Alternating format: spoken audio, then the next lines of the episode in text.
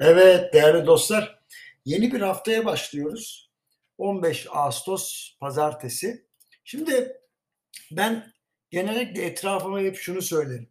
Hani derler ki hani devlet görmedi, devlet işte fark etmedi vesaire. Ben de diyorum ki devlet ne kadar geç fark ederse o kadar cezayı büyük keser ha dikkat edin diye. Şimdi niye bunu söyledim?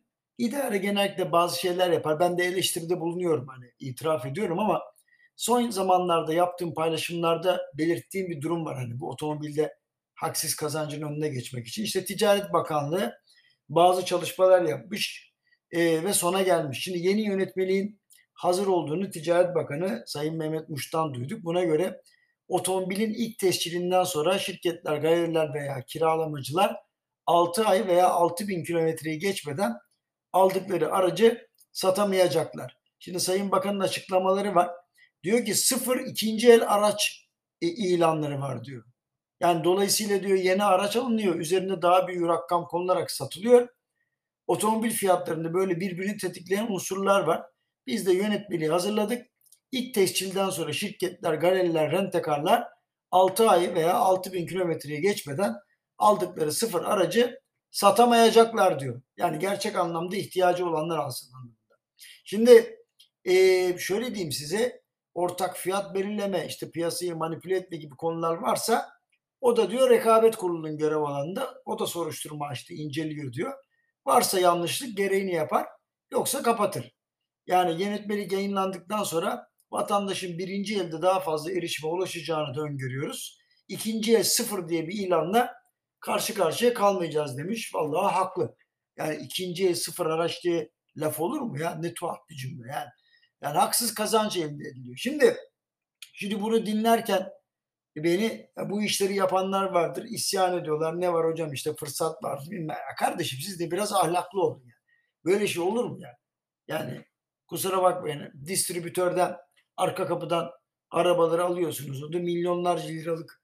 Ondan sonra bayi e, şey yapmış, tasarım yapmış insanlar var. Onlara bir tane araba gelmiyor. Hep galerilere gidiyor.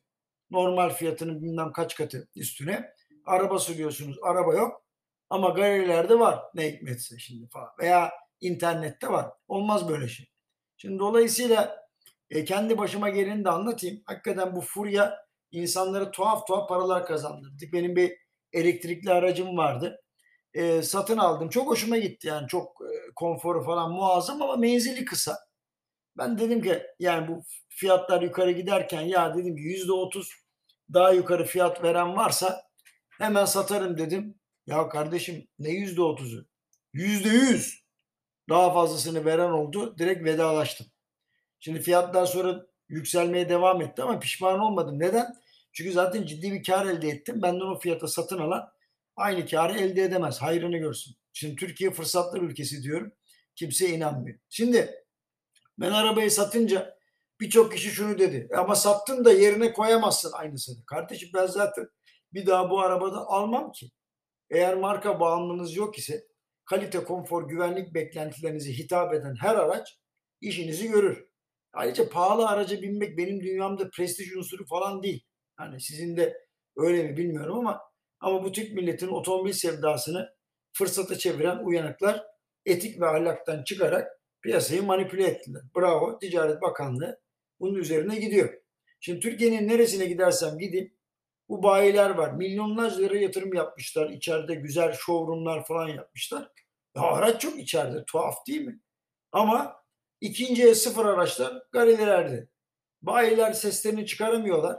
Ancak sonunda birileri dayanamayıp herhalde yeter dedi. Dolayısıyla otomobil fiyatlarının böyle roket gibi yükselmeye devam edeceğini sanmıyorum artık bundan sonra. O yüzden herkes kontrolleri buna göre yapsın. Hani döviz bazında artış olursa da buna yap, yapmak, buna bir şey yapmak mümkün değil ama o fiyatların üzerine yeni eklemeler olmaz. Hani çip krizi olmasa bunlar yaşanır mıydı bilemem ama her şerde bir hayır vardır. Kusura bakmayın. Yani uyanıklığın da bir derecesi var. Hepinize iyi hafta, iyi bir hafta diliyorum. Sağ olun.